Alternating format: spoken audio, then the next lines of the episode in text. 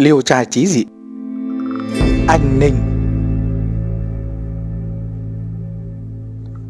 Ở La Điếm, Sơn Đông có một người tên là Vương Tử Phục Mồ côi cha từ nhỏ nhưng thông minh hơn người. 14 tuổi đã thi đỗ tú tài. Người mẹ thương yêu con hết mực. Để tránh xảy ra chuyện Bà thường không cho con ra ngoài một mình. Đến Tết Nguyên Tiêu năm nọ Tử Phục dù anh họ là Ngô Sinh đi ra đường chơi. Đi đến giữa đường Ngô Sinh bị người nhà gọi về. Còn Tử Phục nổi hứng đi chơi một mình. Đang đi trên đường, Chàng bỗng nhìn thấy một cô gái đang cùng tỷ nữ đi xem hoa đăng.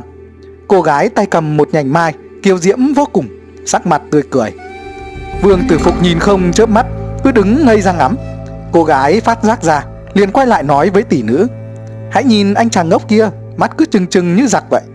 Nói rồi vứt luôn nhành hoa mai xuống đất, Cười khúc khích rồi bỏ đi. Thấy cô gái bỏ đi Vương Tử Phục thất vọng vô cùng. Chàng nhặt nhành hoa mai lên, Ngơ ngẩn trở về nhà. Đặt nhành hoa dưới gối, Rồi lên giường nằm, Không ăn, không nói. Người mẹ không hiểu duyên cớ gì sao Mà con lại thành ra như vậy, Thì vô cùng lo lắng. Mấy ngày hôm sau, Vương Tử Phục mặt mày hốc hác, Bệnh ngày càng thêm nặng. Người mẹ vội mời thầy thuốc đến thăm. Nhưng bệnh tình vẫn không hề thuyên giảm. Ngô sinh đến thăm, Nhìn thấy anh họ Vương Tử Phục liền khóc như mưa, Rồi kể lại chuyện hôm Tết Nguyên Tiêu. Nhờ Ngô sinh tìm cách giúp. Ngô sinh cười nói, Chú em ngốc, Chuyện này có gì khó đâu. Anh sẽ giúp chú ra tìm nàng ấy. Nàng ấy đi bộ ngoài đồng nội, át hẳn không phải tiểu thư cành vàng lá ngọc. Nếu nàng vẫn chưa hứa hôn với ai, Ta đến cầu hôn, Nhà họ chắc chắn sẽ đồng ý. Chú cứ yên tâm đi, Hãy ở nhà tĩnh dưỡng, Chuyện này cứ giao tất cho anh. Vương Tử Phục nghe vậy vui lắm, Bệnh tình cũng đỡ hơn nhiều. Ngô sinh đi khắp nơi Dò la tung tích của cô gái. Nhưng chẳng thấy tầm hơi. Mấy hôm sau, Ngô sinh đành bấm bụng đến gặp Vương Tử Phục. Vừa thấy Ngô sinh, Vương Tử Phục liền kéo ngay lại khớp khởi hỏi, Có tìm được không? Ngô sinh sợ nói ra sự thật, Thì bệnh Tử Phục lại trở nặng, Đành phải nói dối, Tìm thấy rồi, Tưởng là ai? Hóa ra là con gái bà cô nhà tôi, Tức là con của dì chú ấy. Hiện vẫn chưa gả chồng, Nếu đến cầu hôn, chắc chắn sẽ thành. Vương Tử Phục nghe vậy Thì mừng ra mặt hỏi, Nàng đang ở đâu? Ngô sinh liền bịa chuyện ở trên một ngọn núi phía tây nam, Cách đây hơn ba chục dặm. Vương Tử Phục men nhờ đi cầu hôn Ngô sinh nhận lời, đứng dậy đi ngay.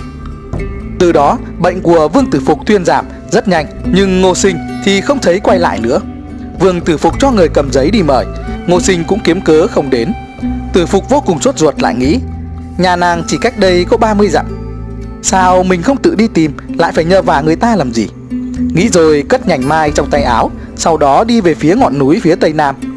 Vừa đi, vừa hỏi, Chưa tới nửa ngày đã đến nơi.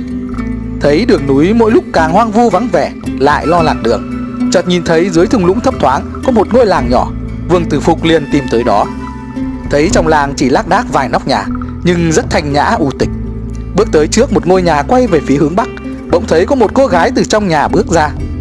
Tay cầm nhánh hoa hạnh, Đang cài lên đầu. Cô gái ngước lên nhìn thấy Vương Tử Phục Thì ngoắt người đi luôn. Chính là cô gái đã gặp trong Tết Nguyên Tiêu hôm trước. Tử Phục mừng rỡ, Nhưng lại không dám vào trong, Đành phải đứng ngoài cửa đợi Đợi tới trạng vạn tối. Thì thoảng, cô gái lại thò đầu ra nhòm Tựa như băn khoăn tại sao chàng vẫn chưa chịu đi. Hồi lâu sau, Có một bà lão đi ra, Nhìn Tử Phục hỏi, Anh là ai? Có chuyện gì mà đứng trước cổng nhà tôi cả ngày trời thế? Tử Phục vội vái chào nói, Cháu tới đây tìm người thân. Bà lão liền hỏi, Người thân của anh họ gì? Tử Phục ấp a ấp úng không biết nói thế nào. Bà lão cười nói, Lạ thật đấy, Đến cả họ cũng không biết, Mà tìm kiếm nỗi gì? Giờ cũng không còn sớm nữa, Anh hãy nghỉ tạm ở nhà tôi một đêm. Sáng mai về hỏi lại cho rõ, Rồi đi tìm sau vậy. Tử Phục nghĩ bụng, Vậy là có thể gặp cô gái kia. Thì mừng quính, lập tức đi theo bà lão vào trong nhà. Bà lão sai người sửa soạn cơm nước, Lại hỏi Tử Phục Ông ngoại anh họ ngô phải không? Tử Phục đáp Vâng cháu là Vương Tử Phục. Nghe vậy, bà lão mừng rỡ reo lên. Thế là cháu ngoại của ta rồi, Mẹ cháu chính là em gái ta. Thực là tin vui bất ngờ. Tử Phục vội lại chào bà lão. Bà lão lại nói, Ta, họ Tần, không có con cái, Chỉ có đứa con gì, tên là anh Ninh. Không được dạy dỗ cẩn thận, Suốt ngày chỉ biết cười đùa. Nói rồi sai hầu gái gọi anh Ninh ra. Lát sau, ngoài cửa sổ có tiếng cười khúc khích, Bà lão gọi anh Ninh, có anh họ đằng gì đến chơi? Mau vào chào đi. Tiếng cười lại cất lanh lảnh. Đứa hầu gái đẩy anh Ninh vào phòng. Anh Ninh vẫn che mượn cười mãi. Vương Tử Phục vội cúi chào. Bà lão mới nói, Đây là anh Vương, Con một của dì con đấy. Rồi mắng, Có khách đến chơi mà vẫn cười cợt, Thật chẳng ra thể thống gì. Nhưng Vương Tử Phục chẳng còn nghe thấy bà lão mắng mỏ những gì, Chỉ nhìn anh Ninh đến ngẩn ngơ. Đứa hầu gái nói nhỏ với anh Ninh, Mắt thì cứ trừng trừng như giặc ấy. Chẳng khác gì cả. Anh Ninh nghe vậy, lại cười phá lên. Một lúc lâu mới nhịn được, Rồi nói với đứa hầu gái, Chúng ta hãy đi xem hoa đào đã nở chưa? Rồi đứng dậy bước đi ngay, Đến ngoài cửa lại cười lên khanh khách.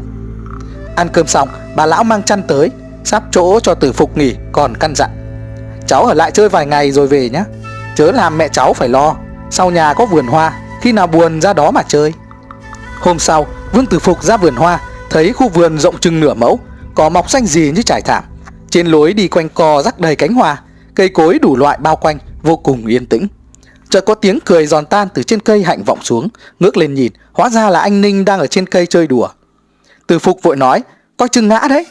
Anh Ninh vừa cười vừa trèo xuống, Gần xuống đến nơi thì phịch xuống đất, Lúc này mới thôi cười.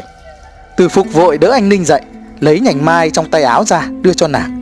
Anh Ninh cầm lấy nói, Héo rồi còn giữ làm gì? Từ Phục nói đó là nhành hoa em để lại hôm Tết Nguyên Tiêu. Anh luôn giữ bên mình.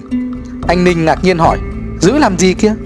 Từ Phục mới nói, Để tỏ mối chân tình của anh. Kể từ sau khi gặp gỡ, Anh cứ tơ tưởng mà sinh bệnh. Anh Ninh cười nói, Hóa ra là anh yêu hoa. Vậy thì dễ thôi. Hôm nào anh đi, Em sẽ bảo đứa hầu gái cho anh cả bó hoa hạnh. Từ Phục hỏi, Em không hiểu thật ư? Anh Ninh chớp chớp mắt nói, Không hiểu gì kia. Từ Phục giải thích, Anh không yêu hoa. Mà yêu người hái hoa kia. Anh Ninh nói, Chúng ta là anh em thân thích, Đương nhiên là phải yêu thương nhau. Từ Phục sốt ruột đến toát cả mồ hôi. Ý anh nói là tình yêu vợ chồng chứ. Anh Ninh càng ngơ ngác, Đúng lúc này đứa hầu gái đi ra. Từ Phục vội vã bỏ đi.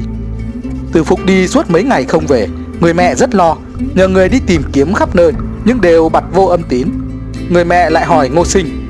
Ngô Sinh nghĩ lại những lời nói dối trước đó, liền bảo người nhà lên ngọn núi phía tây mà tìm. Tìm mãi cũng tới thôn kia, Đúng lúc gặp Từ Phục ra ngoài. Từ Phục liền bảo người nhà chờ ngoài cổng, còn mình vào chào bà lão, Ngỏ ý muốn đưa cô em họ về cùng. Không ngờ bà lão đồng ý ngay. Thấy Từ Phục trở về, Dẫn theo một cô gái xinh đẹp, Bà mẹ hỏi là ai? Từ Phục bèn nói, Là con gái của gì đấy. Người mẹ ngạc nhiên nói, Chị của mẹ làm gì có con, Cũng đã chết rồi. Anh Ninh nói, Cháu là con vợ lẽ. Bà sực hiểu ra, liền nói nhỏ với Tử Phục. Chồng của dì ấy lấy phải một con hồ ly tinh, Sinh ra đứa con gái tên là anh Ninh. Chắc chắn là đứa này rồi. Bà vô cùng lo lắng, đem chuyện kể với Ngô Sinh, Nhờ lên núi thăm dò. Ngô Sinh lên núi theo đường từ Phục chỉ, Nhưng chẳng thấy thôn làng gì cả, Chỉ nhớ nơi này cách mộ của bà cô không xa. Thoạt đầu, mọi người không biết anh Ninh là người hay yêu tinh, Đều đề phòng nàng. Nhưng lâu dần, thấy anh Ninh không chỉ giỏi theo thủa Lại ngây thơ đáng yêu, Suốt ngày cười nói vô từ lự, Dần dần không còn đề phòng nàng nữa. Thấy con trai cuốn quýt anh Ninh, Người mẹ đành phải làm lễ thành hôn cho họ. Sau đám cưới, anh Ninh vẫn ngây thơ hay cười như trước.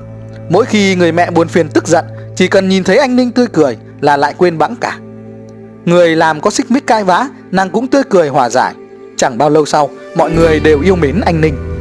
Nhưng rồi một tối, Anh Ninh lại ngồi thần ra, Chẳng nói chẳng cười. Từ phục trêu chọc cho nàng vui, Nàng bỗng bật khóc nức nở nói. Chàng và mẹ đều rất tốt với Thiếp.